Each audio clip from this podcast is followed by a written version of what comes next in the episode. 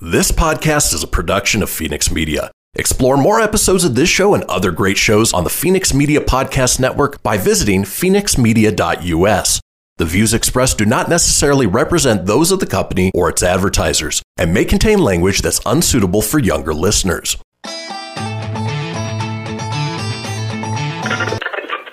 Laugh it up, fuzzball.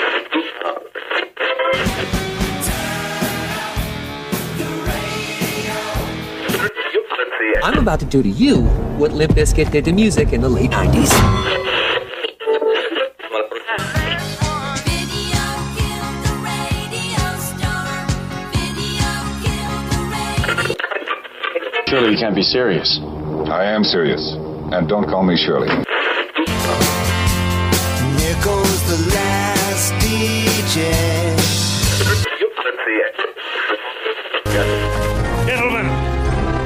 I wash my hands of this weirdness.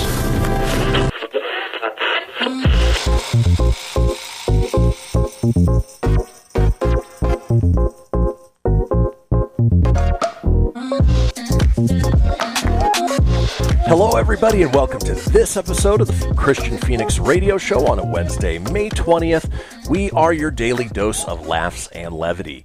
I am joined by my illustrious co hosts, Tony Sanfilippo and Ryan Wink. How you guys doing this morning? Great, fellas. Uh, happy Wednesday to you both. Uh, and to our listeners, happy to be here for uh, the third week of the Kristian Fenix radio show. All right. Yeah, I'm doing great. Never been called illustrious. I like it. I appreciate it. Well, you have Woo! you have now. So uh, I noticed before the show, Ryan, you had some sniffles. Don't know if it's uh, just sort of that morning getting things going, uh, uh, allergies, whatever it may be. But uh, the question I'm posing to you guys this morning is: when something comes up, how likely are you to go to Google or WebMD, type in your symptoms, and uh, see what you may or may not have? Very likely. What about you, Tone? Yeah, WebMD is your friend if uh, you're not used to uh, feeling a certain way. I know to throw back to yesterday's horrible show uh, when I got uh, sick off that chicken taquito, I had to like Google like, did I get food poisoning? Am I dying? Is an alien going to pop out of my stomach? And so forth. So yeah, And there's a there's a hundred percent chance that looking up something on WebMD will stress you out. Well, it!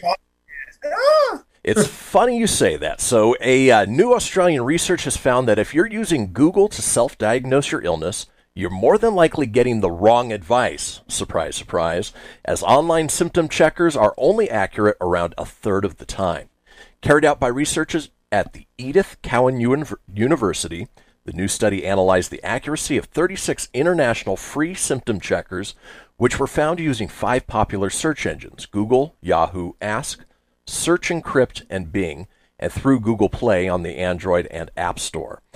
To test the symptom checkers, the researchers used 48 medical conditions and had the correct diagnoses confirmed by two general practitioners and an emergency department specialist. The findings, published by the Medical Journal of Australia, showed that the symptom checkers gave the correct diagnosis as the first result just 36% of the time, and the correct diagnosis within the top three results 52% of the time. The advice given on when and where to seek health care was accurate 49% of the time. Uh, I've found that uh, no matter what you type into uh, WebMD or Google for the symptoms, one of the side effects is always death. You could have a sniffle, you could have a hangnail. You type it in, and uh, more often than not, uh, something that could occur from it is death. It's like all those pharmaceutical commercials. Side effects may include anal leakage, death. Uh, it's it's funny how many people talk about this, but uh, you know everybody uses it. You know, it, it's almost like you're going to WebMD or Google, knowing that you're going to get the wrong information, but you do it anyway. My uh, my dad's uh, I don't know if it's his ex girlfriend anymore or current girlfriend, but Dr. Cracky. I use the WebMD all the time because Yeah, yeah, he had a inflated heart, and I read on the WebMD that uh, little uh, pixie sticks will fix them. Medical Was that was that the impression of your dad's girlfriend? Yes, it was. Why I need. Becky, and I approve this message. I mean, I, I would assume that uh, her diagnosis would always be lung cancer because I mean, she smokes a, a pack an hour and obviously sounds like that. Yes, I do. I am a young 37 years old, darling. I got my I, I got my week's supply of cigarettes for the third time this week. It's Virginia Slims, they're, they're healthier than Marlboro. Healthier than Ma- Mar- Marlboro. Marlboro. It's funny, Ryan, you bring up the pharmaceutical commercials. I was thinking the other day, if I had more time on my hands, if, you know, I was the person who was being sequestered during, uh, you know, the quarantine, you know, I'm super busy as it is, so I don't have time, but it would be fun. Uh, you guys have seen the Honest trailers, right? yes. I think it would be fun to take those pharmaceutical commercials and then redub over with like the honest trailer version of the pharmaceutical commercials. Ooh, I might do that. You mind if I take that? No. Two percent? Sure, I'll take it. Two percent? All right, Yeah. deal. Yeah, No, that's a gr- that's a great idea actually. 'Cause I'm you- currently trying to find sketches and things like that, so I like it. I'm happy to help out. If- you need a voiceover for it, I I think I might know a guy. Do you know a guy with like a thick, deep, rich radio voice? I, I, I've heard that it's been described as the golden voice. The golden voice. I think I okay, cool. If you could link me up with this guy, that would be great. Sounds like a plan. Oh, Perfect. All right, folks, we have a wonderful show lined up for you on this Wednesday. Hump day! Yeah! We've got Animal Tales. We've got a power ballad that was supposedly written by the CIA. Our calling contest slash topic is you got the wrong package from Amazon. We're talking medical scares, speaking of WebMD. We've got this day in history. And up next, Tony is going to take us through the entertainment news and celebrity birthdays. Don't go anywhere, you won't want to miss it.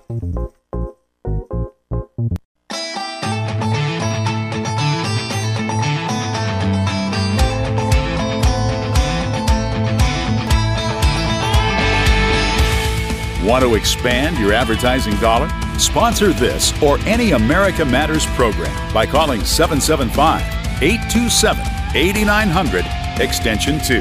Now back to the show. And back to the show we are. This is the Kristian Fenix Radio Show on a Wednesday, May 20th. This is an interactive show. We want you guys to chime in not only on Facebook, but give us a call. We have set up a 24 hour a day, seven day a week voicemail line. So when you call in, you're not going to get a live person. You just leave a message after the beep. That number is 855 Fenix Radio. That's 855 F E N I X R D O or 855 336 4973. You can leave a message on any topic just to check in, tell us how you're doing. Keep it entertaining. We'll compile all of those together and play them in a segment in a future show. Now, I am joined here by my co hosts, Tony Sanfilippo and Ryan Wink, and we are in the second segment of the show. And you know what that means? It's time for the entertainment news.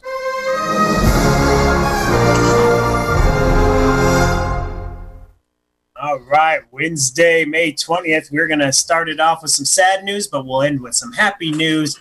So let's go with the Wednesday. Uh, we start out with, unfortunately, right before the show, I got an update through the old Twitter machine that uh, the body of uh, former WWE wrestler Shad Gaspard washed ashore this morning on Venice Beach. They found him at 1 a.m. Um, by a pier. Um, Sunday, he was sucked up under the sea by an undertow, but he when the rescuers tried to save him, if you didn't listen to the story yesterday, he did tell him to save his son first. And right, they saved his son. And when they went after to get him, a big wave crashed under and he disappeared. And unfortunately, sad, tragic ending to that as he was found dead. So, and he was 39. So he's a 1981 guy. So, uh, right around our age, and uh, very sad news. That is sad, but it was, you know, selfless for him to have them save his son first. And, uh, you know, luckily his son did make it out, but uh, Yeah, yeah, it is very sad.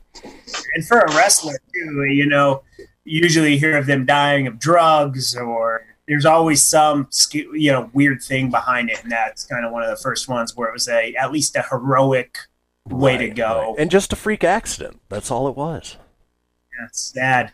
Now on to the wacky news. We'll move away from sad. We'll go wacky, bogus, and then and then happy. But uh, Michael Bay, he's producing not another Transformer movie, but Thank God. a pandemic thriller, and it starts shooting in five weeks. You knew it was coming. Hollywood da- has countless COVID 19 pandemic scripts waiting in the wings, which means just as soon as the world is ready to put this whole crap behind us, we'll be inaugurate, with pandemic projects from every which way. And Deadline reports Michael Bay will be teaming with former Paramount chief Adam Goodman's Invisible Narratives to produce Songbird, a pandemic thriller which will actually start shooting in LA during the lockdown in just five weeks. So if you're a fan, I'm not gonna read the whole thing about this, but is it too soon? Or should we do would you guys prefer spoofs? Would you do you guys even want to relive the crap we're going through? I wonder. I wonder how many explosions the Michael Bay pandemic film will have. um, it, it's funny. I was having this conversation with Jesse last week, and you know, Hey, Jesse. obviously, uh, you know, TV shows they're gonna latch onto the pandemic thing, the whole coronavirus, as soon as production gets back up and running. I expect to see that the first TV show that will reference it'll probably be South Park because the turnaround time from when they write it to when they create it is basically two weeks. But uh, you know, it, it's going to invade our airwaves, obviously our movies now. But uh, I'm glad to see Michael Bay is only producing. He's a much better producer than he is director, at least in my opinion. Yeah, he uh, and it's always better when he goes after his own projects versus a uh, property like uh, Transformers or Teenage Mutant Ninja Turtles. So, Couldn't agree more. moving on to some geeky news, Ruby Rose has quit as Batwoman right before season two. Uh-oh. So, Batwoman will look a little different when it returns for season two because star Ruby Rose just quit the show. The actress who played the superhero for the first season of the CW series confirmed the news in a statement on Tuesday. I have made the very difficult decision to not return to Batwoman next season. This was not a decision I made lightly, as I have the utmost respect for the cast, crew, and everyone involved on the show in both Vancouver and LA. I'm beyond appreciative of Greg Berlanti, Sarah Schechter, and Carolyn Caroline Dries for not only giving me this incredible opportunity, but for welcoming me into the DC universe they have so beautifully created. Thank you for everyone at Warner Brothers, the CW, who put so much into the show. I'm truly grateful. So now they'll be casting a new lead actress. The show um, won't launch until January 2021, and it's supposed to kick off with the major game changer that will alter Gotham and the Bat Team forever. So, kind of a crazy time for that to uh, change main uh, characters there. Well, what's interesting is that uh, she didn't give the reason why she's leaving. All she did was thanked everybody, said that she is leaving, but uh, you know, I wonder if one she either got you know a bigger role somewhere, uh, wanted to go off and do movies, or if she has some sort of you know personal thing with either cast or crew or, or something along those lines that she's uh, humbly just sort of stepping out and not wanting to start anything. May- Maybe once you do two seasons, you're solidified as a TV actress or actor, and it's hard. We all know it's hard to break out from TV to movies. There's been a few, but not a lot. I don't know. I, I think it's easier nowadays, and I find that there are more movie actors who are going to TV. I Then- guess it's changed with the streaming uh, networks. Yeah, It's it's kind of changed things. So you're right there, but that used to be the thing, right? Exactly. It was, there it was was hard to break out from TV to movies. there was no go back. crossover. Exactly. I blame. know. You know, basket. That's It was totally Car- it was Carole Baskin's fault. That's just that's just that's just good sense. Hello, you cool cats and kittens. Oh, okay. Oh, Tony, anytime you can uh, say I blame and drop that, please do. okay. Three times a show, And- preferably. Just drop it, or what about? My name's Joe Exotic, and this is Sarge. She she's an easy scapegoat. anyway, moving on. So yesterday, you guys had mentioned uh, about Bill and Ted. Excellent. Looks like we got some bogus news as Bill and Ted 3 my, most likely is not going to theaters. It's going to go straight to on demand. So, Really? as someone who loved to go to the movies on a regular basis, it's been a tough year not having that option. Of course, theaters are going to eventually open, but time will tell if that is going to happen because the only things lined up so far are Russell Crowe's Unhinged and Christopher Nolan's Tenet. They're supposedly coming in July. Of course, big budget movies like Wonder Woman and and uh, Mulan and everything else has been pushed back as they want to put it in theaters. Uh, looks like Bill and Ted might go the way of video on demand to follow the success of The Hunt, Trolls 2, and Scoob. Um, I don't know. That's uh, the rest just kind of goes on and just gives their thoughts. They want to make sure it hits as many people as possible, but they feel like Bill and Ted Face the Music would be better off as an on demand. Um, what do you guys think on that one? I mean, I'm I was looking forward to seeing it in the theater, but uh, you know, again, it's not one of these big budget, you know, action blow up movies that you know you need the full Atmos surround sound for. Um, I mean, if wherever it goes, whether it goes to on demand or the theaters, I'm definitely seeing it. I loved the first two movies. As uh, regular listeners of the show know, it's where I get uh, most of my history. But All of your uh, history. solely solely based on Bill and Ted. Yeah, well, you know, it, it is That's good. accurate. So It's good. It's good sense. Once again, I'll say it. But uh, I'm in either way. Yeah, likewise. I'm in either way. I think it is good sense to just get it out right now, and the theaters is kind of a unsure thing. So I get it. Yeah, it would be cooler to see in the theaters, but I'm happy to watch it anyway. Well, especially if the movie's already in the can, you know, why why wait? You know, they're Right. they're making tons of money right now with uh, this premium video on demand. People are paying twenty bucks a pop. There is virtually no overhead uh, to the theaters on it. So uh, you know, if it's there and ready to go, why not release it? Uh, speaking of which, Tone, does it say when it would come to video on demand? No, it has. Uh, it doesn't say when, but it was due in August. It was supposed to come out at the same time as The Matrix Four. It was supposed to be Keanu versus Keanu at the box office. Keanu, double Keanu. Keanu. I Now, go to hair. now it won't happen because of that bitch. Carole Baskin. I got a nine millimeter pointed at your head with a hair trigger. What do you do? What do you do? All right, Tone, we've got time for one more entertainment story before you got to take us through the celebrity birthdays. All right. So I will just skip the one little pointless one and we will go with as the prophecy foretold, there will be a child that will defeat the name XAEA 12, which is Elon Musk's baby's name, because Rooney Mara and Joaquin Phoenix, they're pregnant. They're going to have a baby. They're a little bit on the odd side, so they may name their kid something like Whispering Willow. It'll it'll just I don't know if you've ever seen the Key and Peele East versus West Bowl. It'll probably just be a noise. What's your baby's name? Yowie wowie. Oh, very good, Yowie Wowie.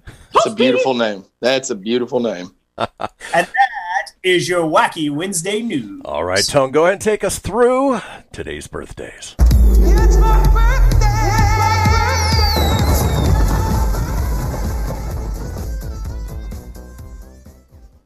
All right, your May 20th birthdays.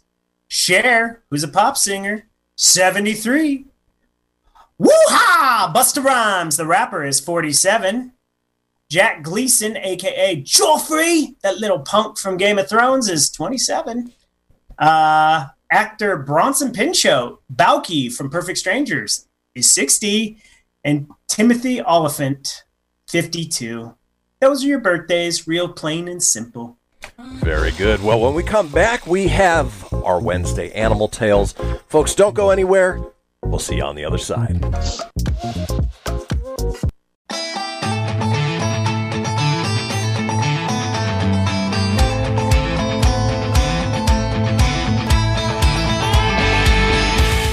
Unable to listen to the whole show? A recording of today's program will be available later today. Visit americamatters.us and click on the podcast link. Now, back to the show. And welcome back, folks. This is the Kristian Fenix Radio Show on a Wednesday, May 20th.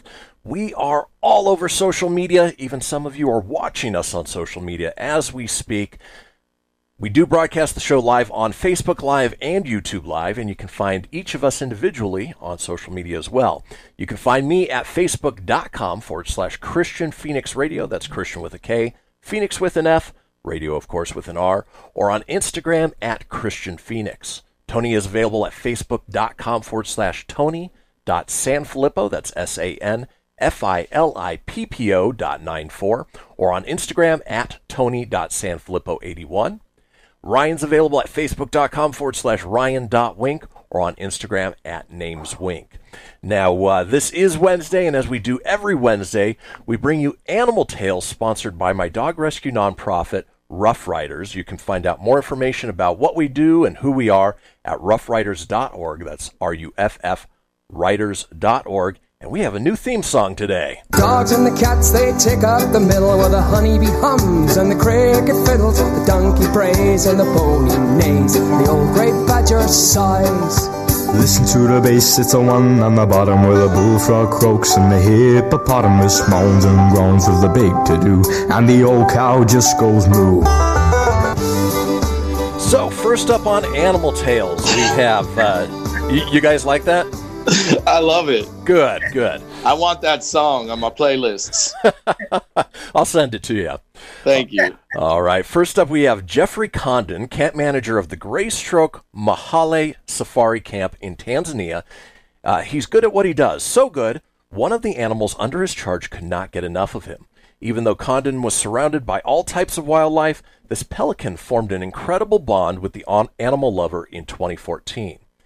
When Big Bird, as the uh, pelican is named, was rescued on the beach outside of uh, Greystoke, Mahale, he was a scraggly mess, but this irrepressible bird learned to survive. For the next two years, he quickly matured into a healthy 26 pound member of the family, complete with comical habits like stealing the staff's sunglasses or magazines and discarding them in the lake.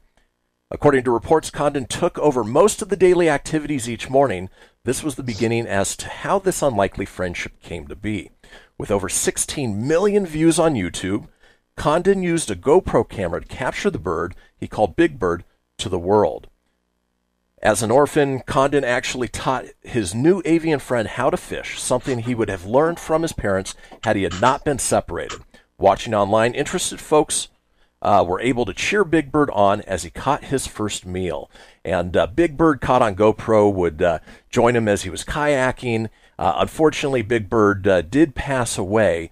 But uh, if you want to go on there, just trying to see. It doesn't say exactly where the link is, but if you type in Big Bird the Pelican in YouTube, you can more than likely find him there.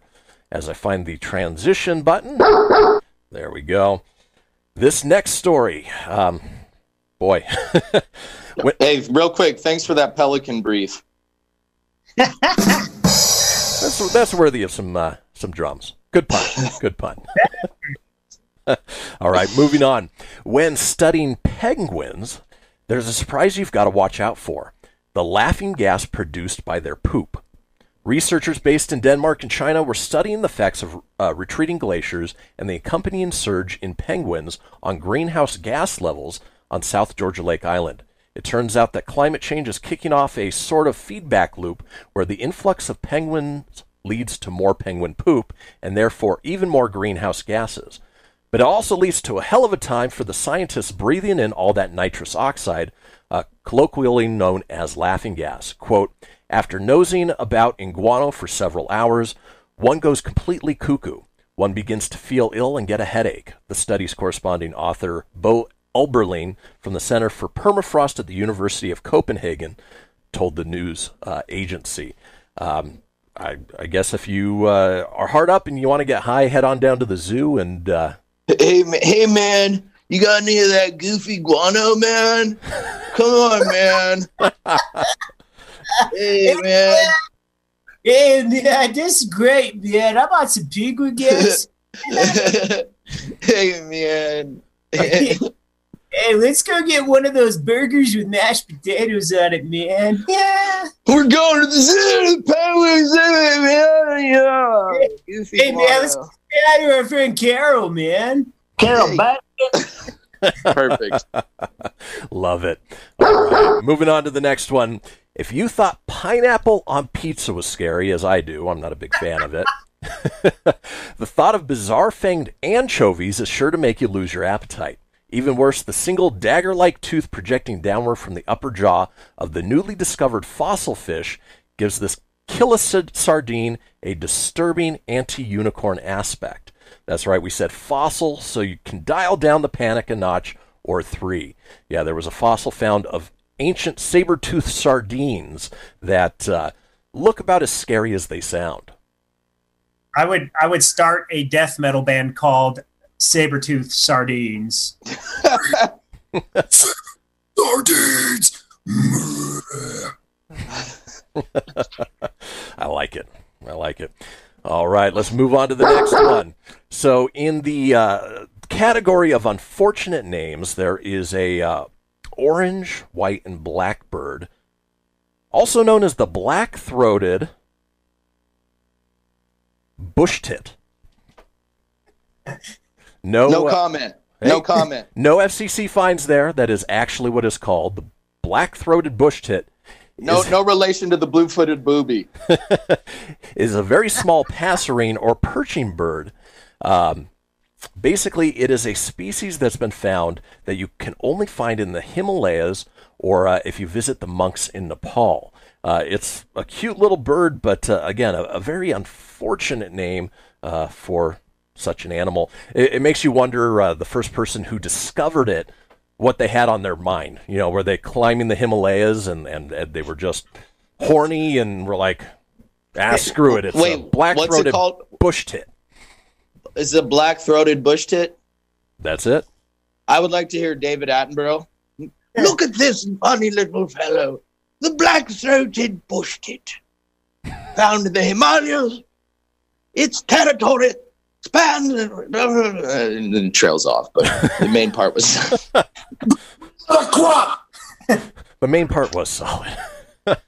yeah, it was Blackfoot, black-throated bush tit. Look at the bush tit there. It's quite bushy. it's a cute little birdie, isn't it? Unfortunate name. Little bush tit. Though, though his name is unfortunate, he leads a charmed life. Maybe in uh, his world, it is a, uh fortunate name. You know, he gets all of the other uh, chicks. I mean, pardon the pun, but yeah. no, no pardon. That was great. All right, I'm going to give myself the uh, the Please drums on do. that. All right, let's move. Let's move on. So uh, there's obviously a lot of concern right now going on about uh, the loss of honeybees, honeybee populations that are disappearing. Well, like Hamlet, the Calamintha bee might have wondered whether or not it will survive to be or die from extinction not to be. It's a fact that these rare bees have to endure the metaphorical slings and arrows of outrageous fortune from the insidious effects of habitat loss and lethal pesticides. Even up against the odds, they recently emerged once again in Florida. Maybe now we might start to show a little love to these hamlet bees and allow them to pollinate another day. Uh, this reemergence of this calamintha bee, also known as the blue bee, is uh, actually really cool. If you ever come across one, if you happen to be down in Florida, I know one of our listeners is. She uh, chimes in. Uh, great to know that we've got a new fan from uh, the state of uh, um, bath salts and uh, um, Wacky news stories. wacky news stories. Exactly. Wait, wait, Kristian, they're called bluebies? They're called blue bees. okay, just checking. Don't say it too fast. but uh, they uh, they're really neat looking. You know, instead of uh, yellow with uh, black stripes, uh, they're all blue with a black um, um, abdomen or, or you know whatever you call the thorax or hindquarters. And I'm not an entomologist, so if you know what it's called, chime in. But uh, in any case, it, they are a beautiful, uh, beautiful bee. So uh, in I said in any case already. I don't know. I'm just trailing off at this point. But, uh, folks, that does it for this week's Animal Tales. It is a Wednesday, as we do each and every Wednesday. When we come back, we're going to have an interesting story that I came across about a very popular 80s power ballad that was supposedly written by the CIA. If that intrigues you, you won't want to go anywhere. Folks, we'll see you on the other side.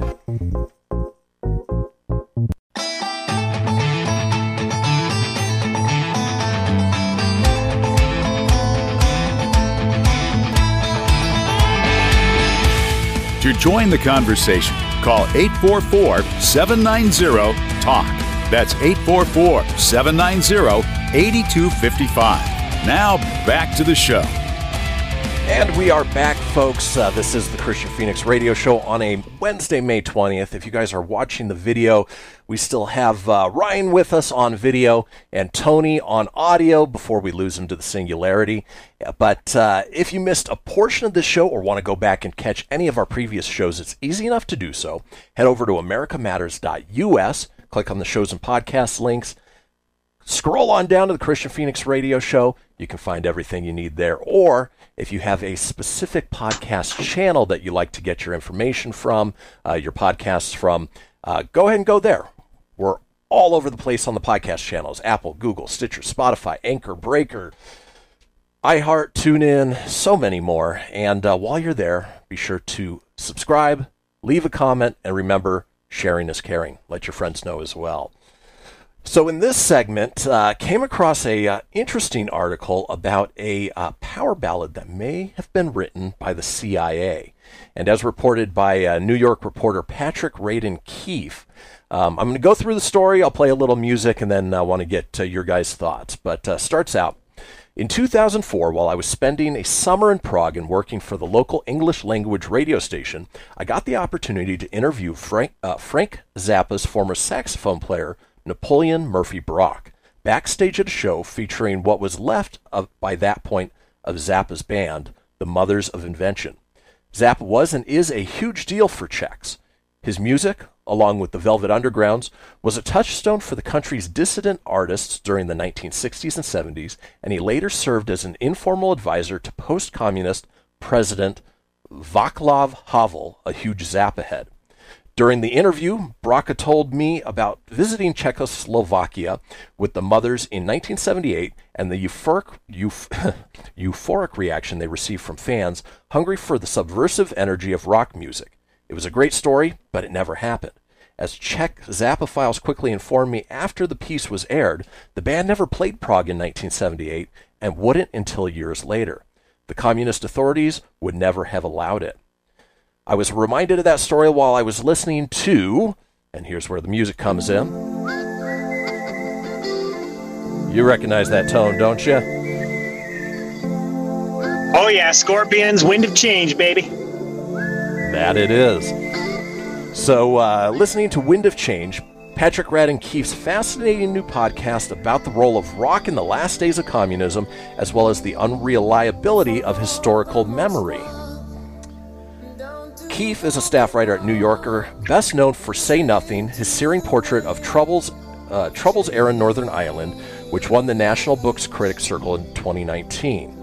The more whimsical Wind of Change feels like a bit of a palate cleanser, though there's some continuity between the two projects, which are both about the stories countries tell themselves during moments of political transition. The inspiration for the sto- series is a. Uh, wow, I'm really struggling with reading today. Is a series is a tip Keefe received from a source within the CIA who had heard from an older agent that the agency had written the 1990 power ballad Wind of Change by the German band Scorpions. The hair metal stalwarts are remembered in the US mostly for Rock You Like a Hurricane, but they were one of the biggest bands in the world for decades, including uh, Behind the Iron Curtain, where their music was banned but circulated on Samizdat cassettes. And no song was bigger than Wind of Change, which was released shortly after the fall of the Berlin Wall and before the breakup of the Soviet, Soviet Union. With its Russia referencing lyrics, themes of international brotherhood, and iconic whistled intro, it served as the unofficial anthem of the end of the Cold War. It was an uncharacteristic song for a band more than likely to court controversy with its not safe for work album covers than its politics, which makes it a little easier to believe someone else may have had, had, had a hand in writing it. It's not much of a spoiler to say that the podcast doesn't prove that anyone else did. Indeed, it says a lot about Keefe's skills as a storyteller, that it's an extremely entertaining listen despite how weak the evidence is for its central theory. Even after years of reporting, the strongest evidence that the story is true is the account of a CIA source who heard it secondhand and who refuses to be interviewed on tape. So, uh, one of the biggest power ballads of all time, Scorpions' Wind of Change, which you can hear here in the background, supposedly written by the CIA, and uh, I was a little floored by it. Obviously, if there was a little more evidence, uh, it would, uh, you know, resonate a little bit more. But it got me thinking about, uh, you know, what other songs could have been written by, um, you know, the government and uh, obviously, you know, leaked to big popular bands to try and change things around. Uh, hearing this, guys, any songs, any bands come to mind that uh, would uh, sort of fill that need? for political um, just uh, you know one of the big political ones i really can think about that's not hairband related would be system of a down Well, they sing a lot about uh, the Armenian genocide and uh, you know the, the persecution and, and obviously the escape that a lot of Armenians had to uh, do as a result of that. Um, but uh, yeah, I mean they are they're highly political. Don't know if they're influencing any uh, changes in government though. No Yeah, yeah. If they wrote that song, I hope they write more songs. that that this is this is such a classic right here. Uh, well, you know, this Rock You Like a Hurricane, I mean, Scorpions are. They're a great hair metal band. Uh, you know, Tony and I have seen them a number of times, but, uh, yeah you know. I, i'm a huge i'm a huge fan of the old scorpions obviously nothing modern day but always awesome to see live and uh, just a great band in general but uh, I, I loved this song growing up Yeah, but I mean, this sort of falls into the category of uh, uh, you know folklore. I, I can't imagine that you know the CIA would have written not only such a, a, good song and powerful song, but one that uh, you know could potentially change the course of a, a political election. Uh, the other band I was thinking about is Rage Against the Machine. You know, they're highly political.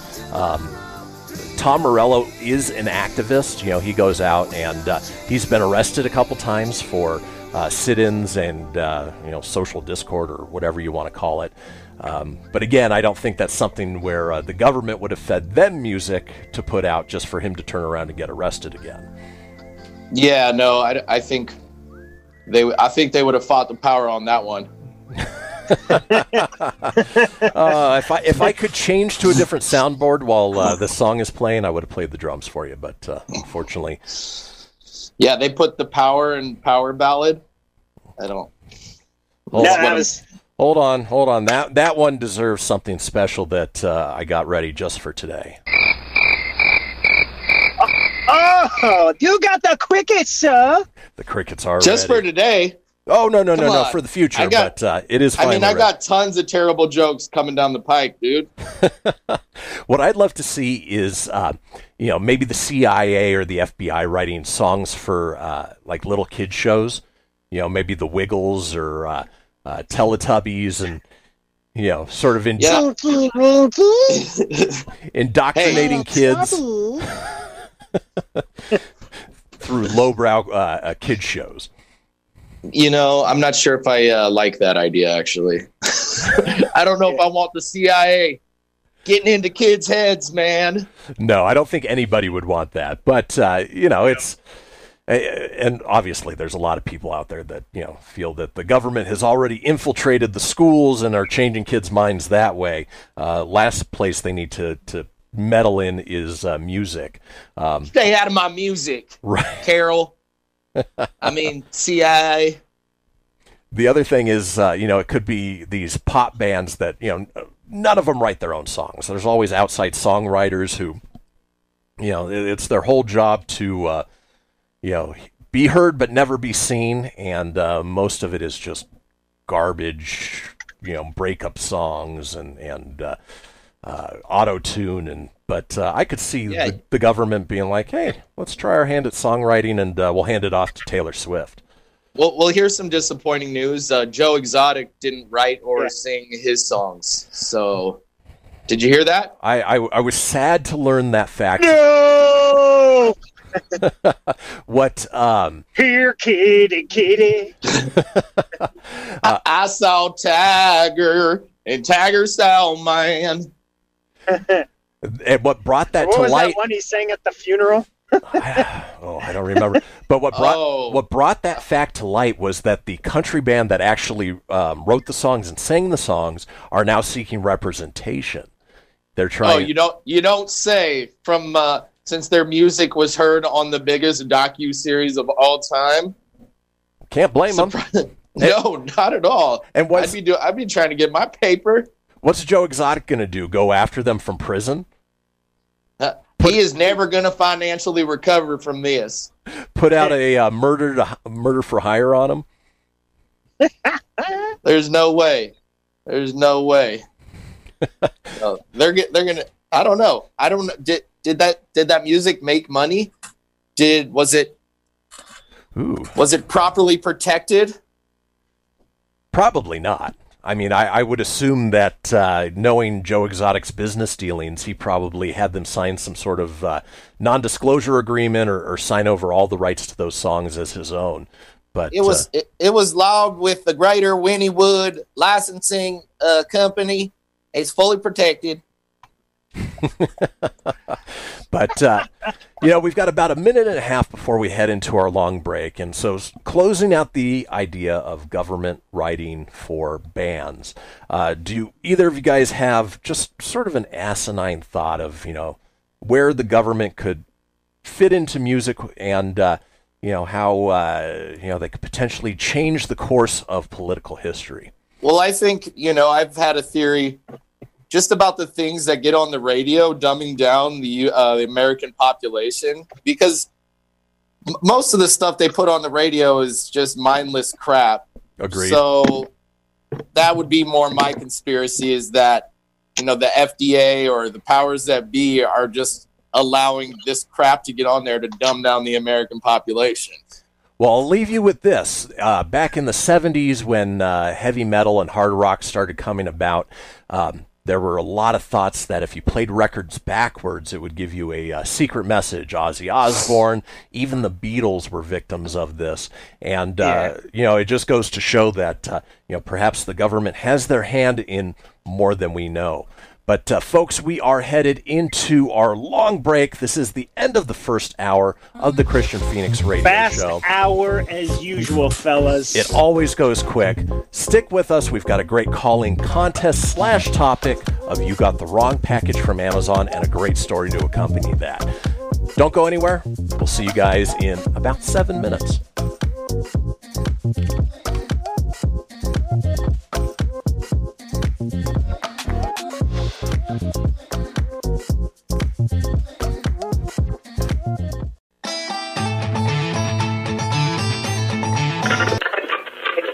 It up, fuzzball.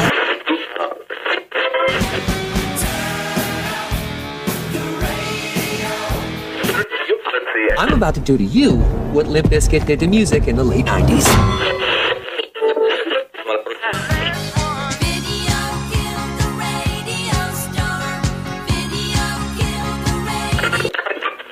Surely you can't be serious. I am serious. And don't call me Shirley.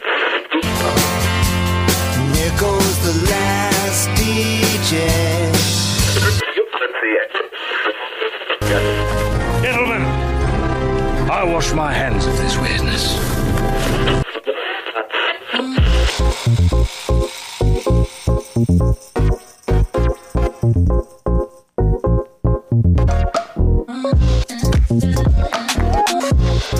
Welcome back, folks. This is the second hour of the Kristian Fenix Radio Show on a Wednesday, May 20th. I'm joined by my co host, Ryan Wink. Unfortunately, we have lost Tony to the singularity, at least for today. But, uh, Ryan, how you holding up so far? So far, so good, man. I'm uh, just enjoying this Wednesday, this hump day. It's great. It's a Nice. beautiful day out. I've had my coffee, and uh, we had a good first hour. You woke up early, so you didn't sleep through your alarm. I did. I woke up always good. twice before my alarm today. Yeah, always good. Thanks.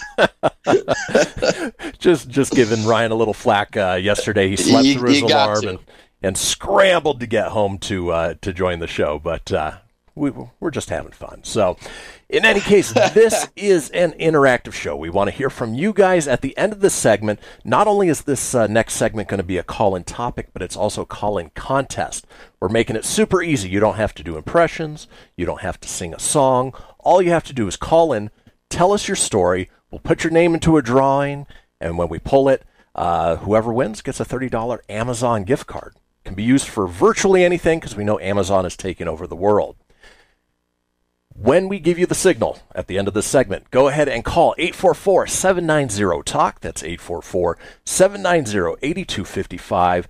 Toll free from anywhere in the world. So you could be in Florida, like our uh, uh, Florida man friends. And uh, give us a call. Of course, uh, you know, that number is 844 790 TALK. 844 790 8255. Today's topic got me thinking uh, a few weeks back. Uh, my fiance, you know, she is the late night Amazon. You know, she's on her phone ordering, and then mysterious packages show up. Well, um, a package showed up, and she uh, picked it up, opened it up, and it certainly wasn't anything that she ordered, not even late at night when she's half asleep. It was a respirator for somebody with asthma, and uh, got me thinking about uh, times where Amazon has delivered the wrong package, and made me think back to a story I'd heard a couple years ago uh, that I want to go through here real quick. So, police were investigating a package that a Florida couple, of course it's Florida, ordered uh, when they were expecting to get four storage units from Amazon. The couple suspected that something was wrong when they found out that their package, shipped via UPS and meant to contain four empty bins, weighed 93.5 pounds. They were extremely heavy, the Orlando woman told the news, asking not to be named for safety reasons. More heavy than you would think from ordering four empty bins. Amazon has often been criticized for adding excessive packaging to its deliveries, but when the couple smelled the package, they realized the weight had nothing to do with the wrapping. Here's the kicker. They called the police after discovering the tightly wrapped, compacted bales of marijuana, which were then seized. But their ordeal wasn't over yet. They feared from uh, whoever shipped the drugs, uh, which have a street value of hundreds of thousands of dollars. And they figured it had a, a street value of about $200,000. I mean, talk about Amazon delivering the wrong, and in some cases, the right package. but uh, wanted to uh, bounce it off of you, Ryan. Find out, uh, you know, have you ever ordered anything from Amazon and just the wrong, wrong, wrong thing came? Not really. Like I was saying yesterday, I've ordered clothes that were just eensy weensy, itsy bitsy, tiny. Uh, just the wrong sizes that didn't fit correct. I've never, I, I've never received four boxes filled with weed. Unfortunately,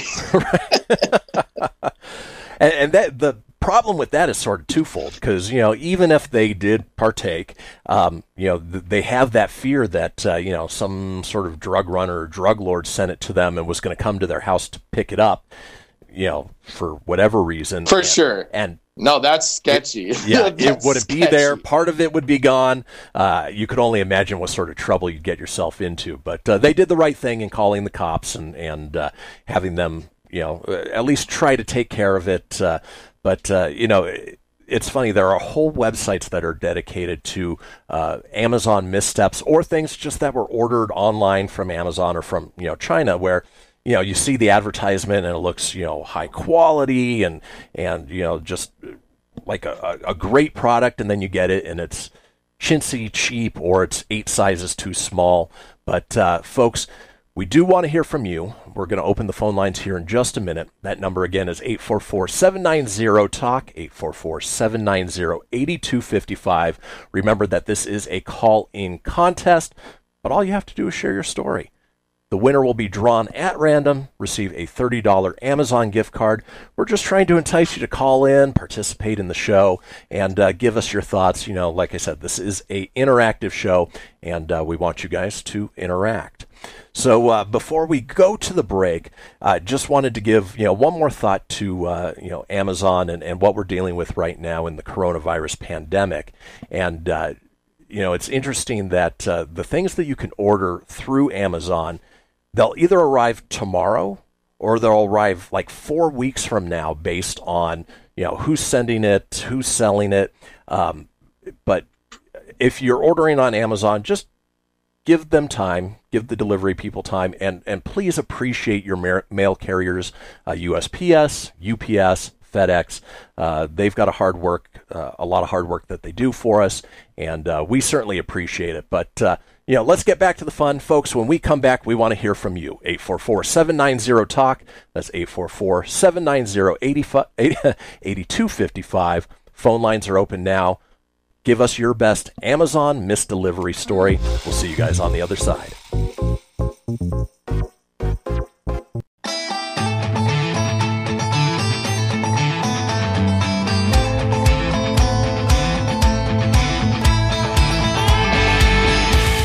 Are you shy and don't want to talk on the air? Text us your questions or comments to 775 237 2266. Now back to the show. And folks, we are back. This is the Kristian Fenix Radio Show on a Wednesday, May 20th. We are in the middle of our call in topic slash contest. Again, we've made it very easy for you guys to win.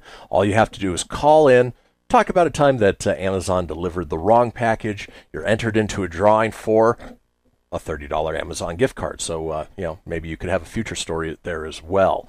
But uh, we do want you to call 844 790 TALK. That number is 844 790 8255.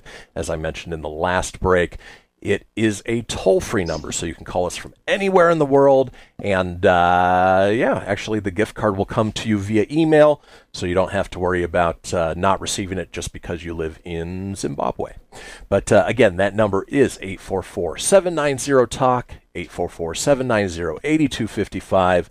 Waiting for those phone lines to light up. But uh, Ryan, you actually had a story you started telling me about uh, during the break.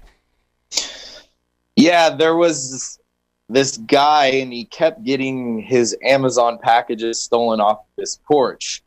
This had happened to him multiple times. But the thing about this guy is he was an engineer for NASA. So he concocted a plan to get back at these package thieves.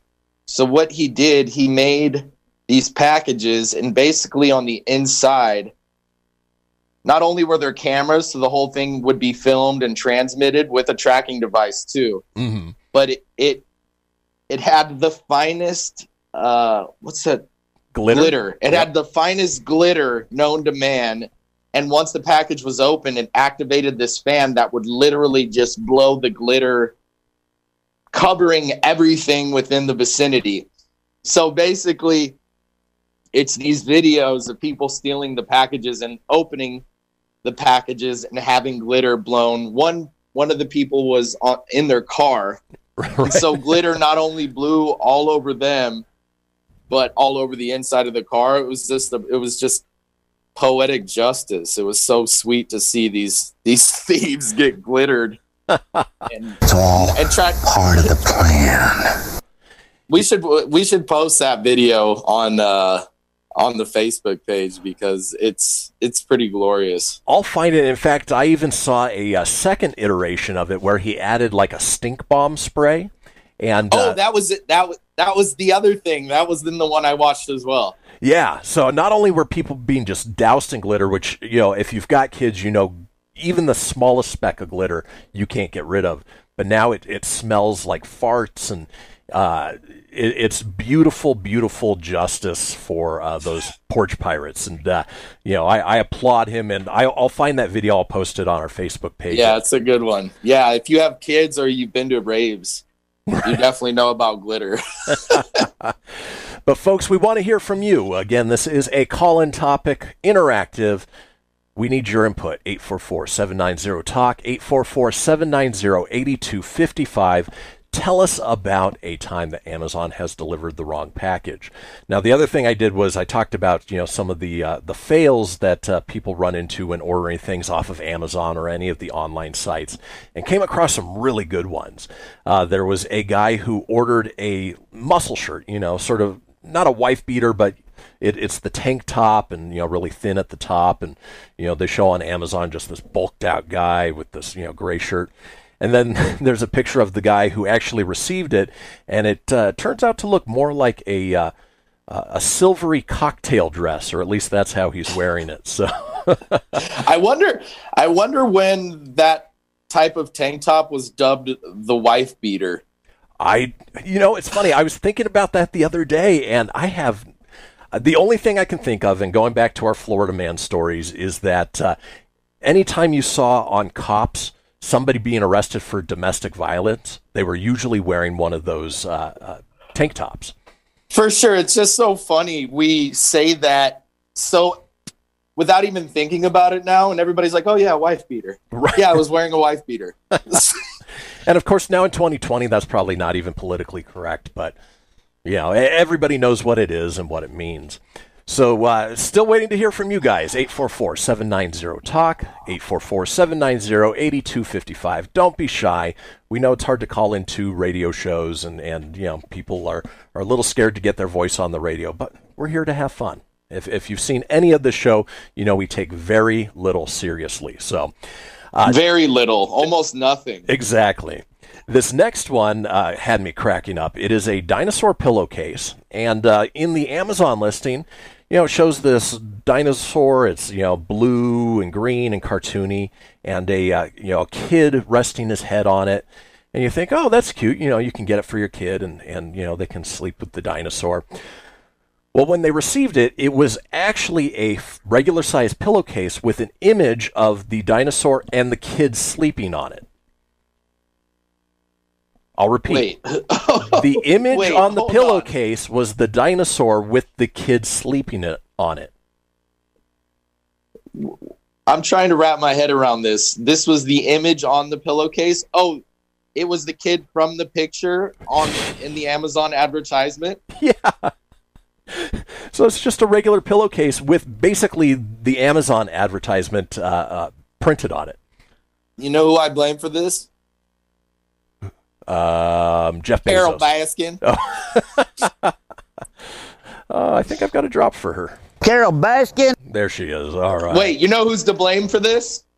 Carole Baskin. we'll, we'll get the timing down on that. We'll get it. All right. The, next one I came across, and you know, this is uh, something that I see every day. My uh, fiance is big into the um, Korean face masks and the seaweed masks and the you know the face rejuvenation things, and um, you know you see them in all shapes and sizes. Well, uh, in this case, there's one. It's it's a black one with the eye holes and the, the mouth hole cut out, and you see it and it looks oh you know it looks like every other face mask. Well. The person who received it took a picture with them actually wearing it, and it takes up literally about the size of their forehead. It's about a uh, three inch diameter total. Not much of a face mask. Wow, that's for uh what was that scene in Beetlejuice? The shrunken heads. Right. when he's sitting waiting in uh, in line and swaps the number out. Oh yeah. Well his number was like Something was like the trillions. millionth. Exactly. Man, I need to rewatch that movie. Oh, it's a good one. Talk That's about movies that I- hold up. Yeah, I haven't revisited that in years. now, how would you feel about a reboot of Beetlejuice? I couldn't do a reboot if you did a sequel with the original actors and Tim Burton directing. I could do that. I could do that. Yeah, actually, a they've sequel. Been, they've been trying to get that off the ground for a while, but uh, never really happened. Folks, we have uh, still a few minutes left, about three and a half minutes. Again, we still want to hear from you. 844 790 TALK, 844 790 8255. I just realized in Facebook I put down the wrong number. I put 855. It's actually 844 my bad. But uh, continuing on with uh, some you know Amazon fails, uh, there was a acrylic acrylic chair. You know, it's the the clear plastic that uh, somebody saw on there for ten dollars. Decided to buy it. You know, it looks like a fancy enough chair, and for ten bucks, Hey, that's a steal. Well, when they received it, it was uh, a little more the size of a dollhouse chair and uh, hardly usable whatsoever. Yeah, that went with the face mask. Right. Apparently, there are some very small people somewhere in the world that are ordering these products. Very tiny. This next one I have to applaud uh, greatly. Somebody ordered off of eBay Fifty Shades of Grey, and what they received was a piece of paper with literally 50 shades of the color gray on it. Literally. literally. Literally. wow, 50 shades of gray. I didn't even know you could come up with that many shades of gray. Apparently, there are, at least according I to this piece of paper. Yeah, that's uh t- t- took the wind right out of their sexy sails, I bet. have you have you read the book, Kristian? I can't. I can't. I can't read. You can't book. read? I can't read. You know, obvious. It's evidenced by some of the articles I read in here, but uh, I can't do it. You see the movie? I have not seen the movie. Again, it's not my cup of tea, and uh, I, I, just can't. Yeah, I, have, I haven't done either. Either. so, I feel you. It's all right. We have a minute and a half left, which means we have time for one caller who will be our winner if they call in in the next minute or so. Um, yeah, we want to get you guys in. We want to break this cycle of fear of calling in because we know we've got plenty of listeners. We can see it every day, but uh, everybody's just afraid to pick up that phone and dial it. Uh, Don't be scared, guys. Don't be scared. All right, a couple other uh, uh, Amazon fails. Uh, there was a necklace that a woman ordered that uh, you know had the individual letters to spell out hopeless. Well, it turns out when they received it, it actually said holess, which uh, would be a out of work pimp apparently. But uh, Or or out of work gardener. there you go. There you, You go. know? Wow, who's ordering a hopeless necklace anyway? S- some some emo girl somewhere. All right. Obvi, obvi. And then uh, there is a $20 punching bag that somebody ordered from China. Full size, full body punching bag. Well, it turns out it broke very quickly, and they realized that what was inside of it was nothing but shredded up old clothes. Basically, somebody went dumpster diving for clothes and used that as stuffing for this $20 punching bag. Um, I, I, I guess, you know, you, you get what you pay for, but at the same time, it's. Uh, And then it ripped. and it ripped, yeah, yeah. So So so on the ground there was hand me downs. I'll give that one to you. I'll give it to you. All right, it was pretty bad, but you know we do what we can with what we got. exactly.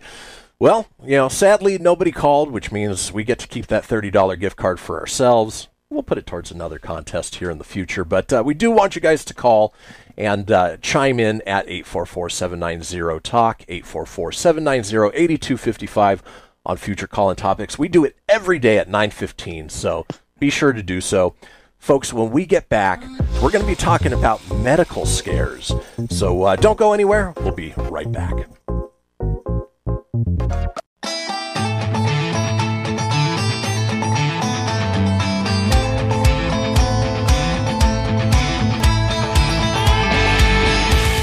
Want to expand your advertising dollar? Sponsor this or any America Matters program by calling 775 827 8900 extension 2.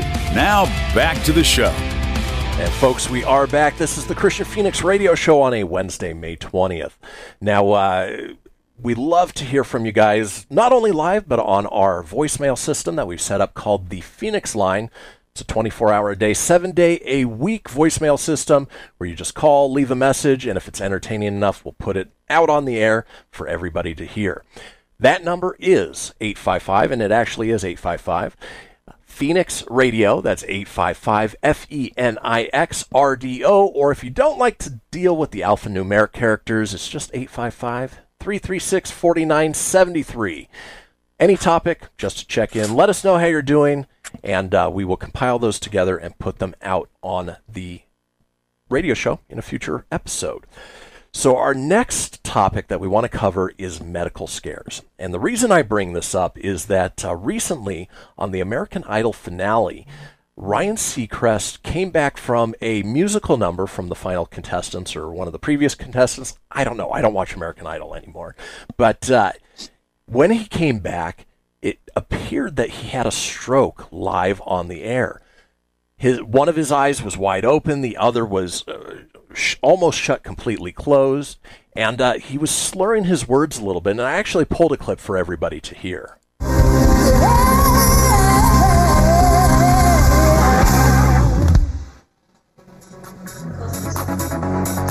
Cynthia Erivo and the top 11 right there. You can catch her playing Aretha Franklin on the National Geographic Limited series Genius Aretha premiering this fall. So uh, Ryan Seacrest's reps have come out and said that uh, he hasn't suffered a stroke, um, but at the same time, you know, all signs sort of point to it. Um, I, I don't know if they're just doing damage c- control or, or what, but uh, got me thinking about uh, you know medical scares and uh, you know Ryan, wrap your head around it. I'm going to tell a little story real quick, and then uh, I'll go to you. But uh, I had a huge one about uh, two years ago. So, as I mentioned earlier in the show, uh, I run a dog rescue nonprofit called RuffRiders, and our main focus is transport. We pull dogs from kill shelters in the rural areas and bring them here and uh, give them a second chance at life. And so, uh, when I was doing that full time, wasn't quite here at the, uh, the studio yet, uh, I was doing a lot of transporting. I was on the road all the time and uh, did one transport for a uh, local rescue where there was a hoarding situation of a bunch of feral border collies. And so we took four border collies from here up to the Canadian border through Minnesota. And so it was a long trip, wanted to get as much done in the limited amount of time that I had. And so loaded up the dogs, got on the road, got up to Yellowstone, and uh, of course, in Yellowstone, where there is zero cell service, you know, where you're in the middle of the mountains, it's a national park. I had stopped at a Wendy's, got a burger, got back on the road, started eating it, and realized that it didn't taste right. It was there was something off about it. And so I thought it was weird, and then I looked up into my rearview mirror and realized that half of my face was frozen. Just dead frozen. Wasn't moving at all, and I freaked out. My first thought was stroke, you know, just like Ryan Seacrest. Um, you know, went through, was trying to feel, you know, the side of my body. Okay, you know, was my hand numb? Was my arm numb? Am, am I able to speak clearly? Obviously, I couldn't speak clearly because half of my face was frozen, but uh, I wasn't slurring my words, you know, as somebody with a stroke normally would. And so freaking out, and uh, finally, you know, after about an hour, got to an area that I did have cell reception, and uh, called my mom, who is a nurse, and uh, you know, started walking through it with her. We went through the whole stroke protocol, and uh, it turned out it looked like it was more uh, like what's called Bell's palsy, and that's a uh, viral infection that's uh, similar to shingles that essentially cuts off the nerve receptor to your face and freezes it. And I lost hearing in my right ear. It was terrifying. Got back, finally got into the emergency room, and turns out for me it was something called Ramsay Hunt syndrome. So where most people would recover from Bell's palsy in a couple weeks, a month at the most, it took me a year before I got any movement back on the right side of my face. And uh, even now, I'm probably about 85, 90% back to normal, but it, it's not what it was. And I can't whistle, which is uh, really disappointing. So, uh, you know, just talking medical scares, you know, that's something that I've dealt with. Ryan, have you ever had one where it's, you know, you just have no idea what's going on? And uh, like earlier in our show, maybe you had to go to uh, WebMD or Google to find out, you know. Well, yeah, yeah. When I was 11 years old, I was living in Alaska, and I got a stomach ache, and it was one day, two days, three days, and uh, I I went to school the third day, and as soon as I got there, I just went to the nurse's office. So my dad came and picked me up, and uh, took me to the urgent care Mm-hmm. And so they started running all the tests and doing this. They're like, does it hurt on any side? I'm like, no, it doesn't really hurt on either. It just hurts all the way around. I had no energy. I could just, all I could do was lay down. So a few hours in to them running the test, they come in and they say, you need to go home, grab some clothes, and go directly to the hospital. So apparently, my appendix had ruptured and they had to rush me into surgery because there was toxins spreading through my body. So basically, we ran by the house, grabbed some clothes, went directly to the hospital. Soon as I got there, they started putting IVs in my arms and prepping me for surgery. And I went directly into surgery, had you know the ruptured appendix removed, and uh, was close to death. Ended up spending ten days in the hospital. Um, yeah, lost about 10 pounds. I only weighed 70 pounds at the time. So What were you? I, it's 10, 11 years old, you said? I was 11. Oh, that would be terrifying. You know, as a little kid, not knowing what's going on, they're shoving needles into your arm, trying to get you into surgery. I could only imagine what you were going through. I was freaking out. I have a huge scar now, but you know, ultimately I survived and here I am. Uh, 15 years later, how, how old am I? 25. And luckily, there was no uh, Fatality. You know, yeah, th- th- thanks. Yeah, luck- luckily for uh, all of our listeners out there. Yeah, I'm still, and for me, you know, I I, I love life. I I enjoy life, and uh, was happy to make it through that. But it was, yeah, it was one of- definitely one of the scariest moments of my life, especially as a kid to to go through that. It, it was not fun. Yeah, you know, at 11 years old, I'm sure it gave you a whole new lease on life, and you know, you, you figured that first 11 years you were just wasting your time away. But uh, Totally. with that near-death experience, you know, that next 11 years was gonna you were gonna make it the best, right? And I did. and here I am. Uh, now, being in Alaska, I would imagine that uh, you know urgent care in the hospital was probably not just right around the corner. Uh, did you have to go far to get there? Actually, well, I lived in a town called Wasilla, and uh, so I wasn't too far from the urgent care. Luckily, um, had I been home, well, we used to live on a ranch. That probably would have taken twenty minutes or a half hour or something like that. But we lived in t- in town. It's it's still rural, but there is a town, and um, so I luckily I wasn't far from the urgent care in the hospital. But some people in Alaska would would be quite a journey to get medical attention.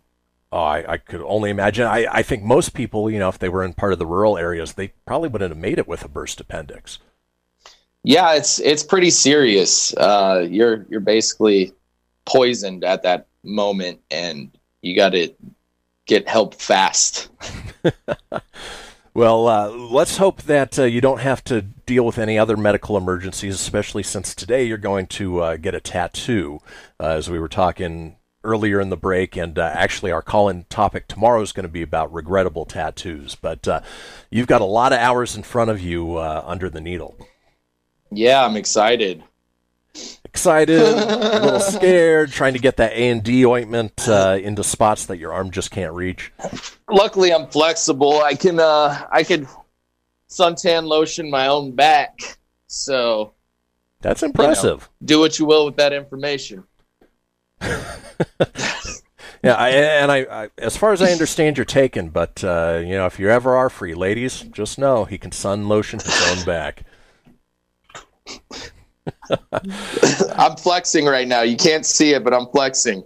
Yeah, I can't see it yet, but uh, all right, we are headed into the saddest part of the show, but also the most informative part of the show. When we get back, Ryan's going to take us through this day in history on a Wednesday, May 20th. Folks, stick with us. There's only one more break left.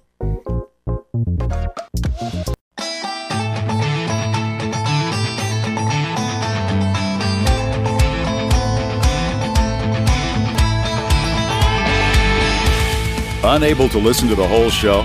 A recording of today's program will be available later today. Visit americamatters.us and click on the podcast link. Now back to the show. And we are back to the show. This is the Kristian Fenix radio show on a Wednesday, May 20th. And as our announcer Vern so eloquently said, we are available on podcast. So if you missed a portion of the show, need to catch up on previous shows, head over to americamatters.us, click on the shows and podcasts link, scroll on down to the Kristian Fenix radio show.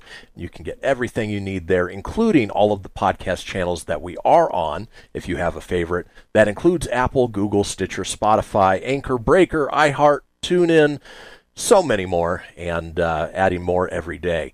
We just want to make sure that everybody all around the world can hear the Kristian Fenix radio show. While you guys are there, be sure to subscribe so you get the latest one each and every day, and leave a review. Let us know what you think. And like I said last hour, sharing is caring, so tell your friends about us and uh, join in the fun. Now, uh, this is the last segment of the show, and as we do every day, we like to uh, let you laugh, but we also like to let you learn, though the information may or may not always be correct. We are here with Ryan and This Day in History. All right, thank you, Kristian. Yes, sadly, we have reached the last segment of the show, but you know what that means. It's time for this day in history, which we've got a soundbite coming. It'll be here tomorrow. I guarantee. All right, this day in history with myself, Ryan Wink. Ryan Wink? Did I mess up my name? Ryan Week. It's not Ryan Week. It's Ryan Wink. I can suntan lotion my own back. Basi- basically, it's the thing that I couldn't do with this eye for a very long time. Oh, buddy. Listen to the last segment, right. you'll get it. All right. So on this day in 1873, Levi Strauss received a U.S. patent for blue jeans with copper rivets. We've all who hasn't had a pair of Levi's? Well, not only that, but with the copper rivets, uh, was that the first button your fly? Uh, I would like to think so. I don't. Th- I have Levi Strauss received a U.S. patent for blue jeans with copper rivets written here. Basically, I, I, I would imagine. Yeah, I mean, uh, I don't know when the zip zipper came into play, but I know what was it, the late '80s, early '90s, that uh, you know Levi's brought back the "Button Your Fly" campaign, and uh, that sort of fizzled out as quickly as it came about. It did. It did. But it probably held strong for a number of years before the zipper. Before YKK came out with that zipper. I don't know who that is, but it's on every zipper I've ever seen. Yeah, YKK is just rolling in the dough, whoever that is. Oh, they yeah, they uh I, I was trying to find a pun, but I didn't find one. So I'm gonna move on to the next one. On this day in 1890 on this day in 1895, the first commercial movie performance at 153 Broadway in New York City. First commercial movie performance. So the first movie ever played? Is that that's what I'm going to take from that? 1895. 1895. I mean, it sounds early to me, but uh, It sounds early. You know, you, you never know. It's uh, my guess is it was one of those like old timey uh, movies where somebody was sitting in the uh, uh, audience playing the ragtime piano, and then they Right. had the voice cards that popped up with uh, after somebody said something, and uh, it was more than likely very racially insensitive uh, because that's just how we did things back then. Yeah, it was uh A lot of Well, that's black, crazy. A lot of blackface going on. yeah, lo- too much. I mean, any is too much, but there was way too much. Yep, yep. And then after that, it became known as the talkies. The talk, yeah, the talkies. See, I actually got some talking about the talkies coming up in a couple of couple of bits here. Yeah, so in, 18, Yeah. in 18 on this day in 1896, this is crazy. The six-ton chandelier of the Palais Garnier of the Palais Garnier Opera House in Well Paris said. Falls on the crowd, resulting in the death of one and the injury of many others. Let me say that again. Six-ton chandelier. Killed only one person. That's a, that's a that's actually not bad. No, not bad at all. But uh, oh, that but that would. injuring many others though. Oh, I'm sure, and, and to what degree we don't know, but I mean that would be terrifying to be just sitting there enjoying your evening, and and a six ton chandelier just falls right on top of you. I actually think that the guy who died is probably luckier than the people who who, survived. It probably maimed Maimed a lot of people.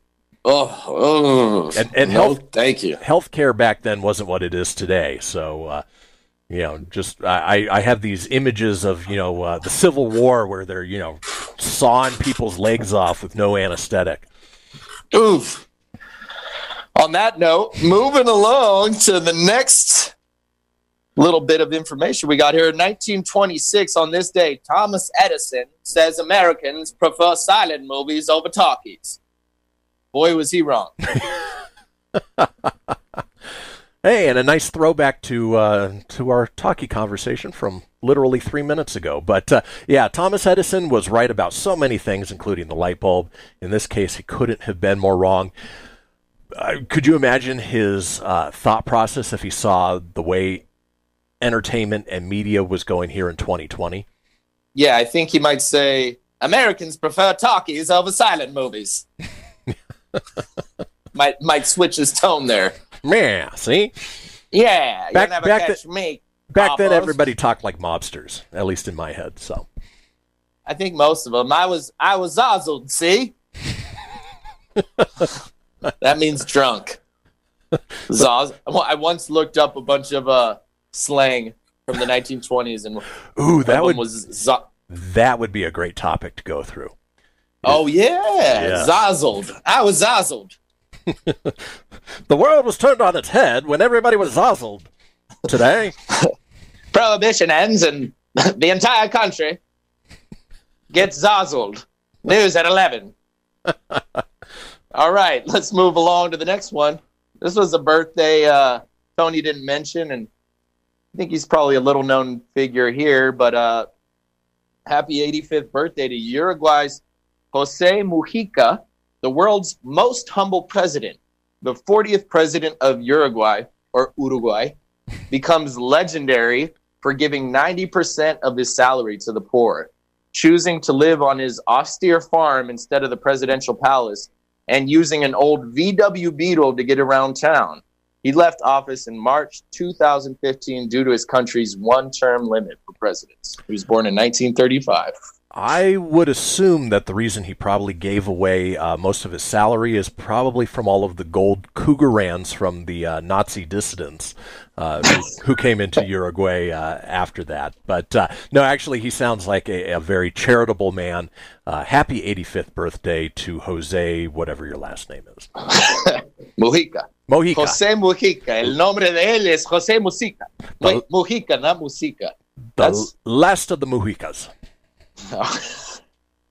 Maybe not. Maybe procreated.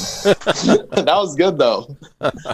All right. On this day in 1927, the aviation world was turned on its head when at 7:40 a.m. Charles Lindbergh takes off from New York to cross the Atlantic for Paris aboard Spirit of St. Louis, first nonstop flight across the Atlantic. Yeah, Charles Lindbergh.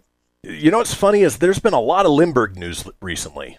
Right? Lindbergh, Lindbergh has come up, and some I even glossed over because they were very sad. Yeah, we don't want to talk about dead babies on the show, um, but uh, in this case, it's it's actually a triumph of his um, crossing. He crossed the Atlantic, or he was transcontinental. Yeah, the Atlantic from uh, New York uh, to Paris on the Spirit of St. Louis.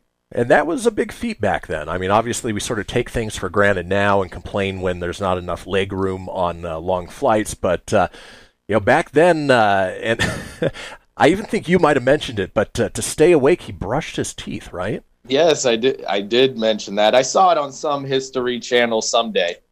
one one day it was yeah when when he got tired he'd brush his teeth. That's the sort of facts that you get here on the Kristian Fenix radio show. When Charles Lindbergh gets tired, he brushes his teeth. The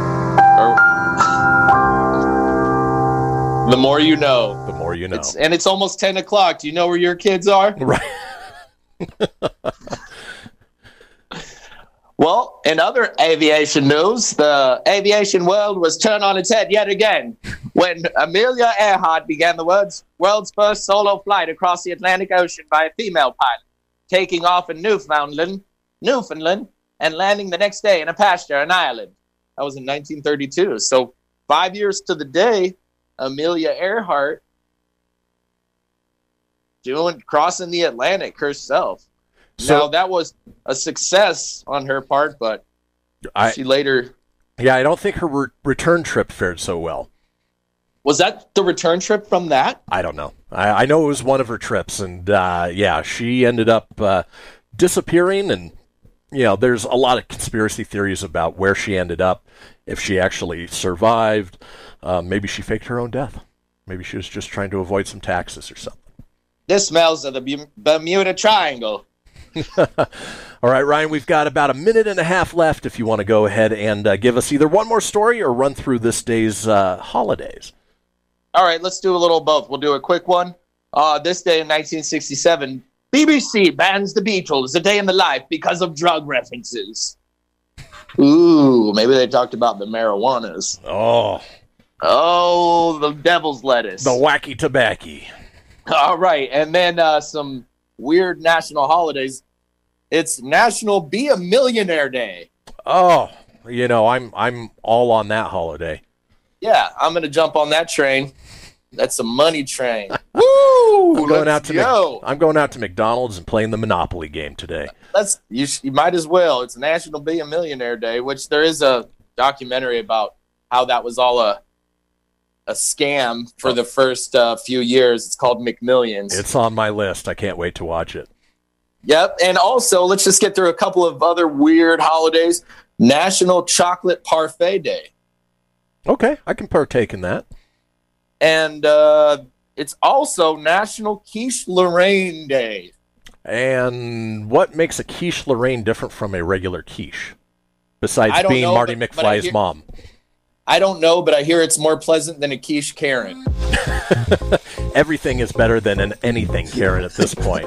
Well, folks, we've we've reached the end of this show. Thank you so much for sticking with us. We always want to hear from you on Facebook, facebook.com forward slash Kristian Fenix Radio.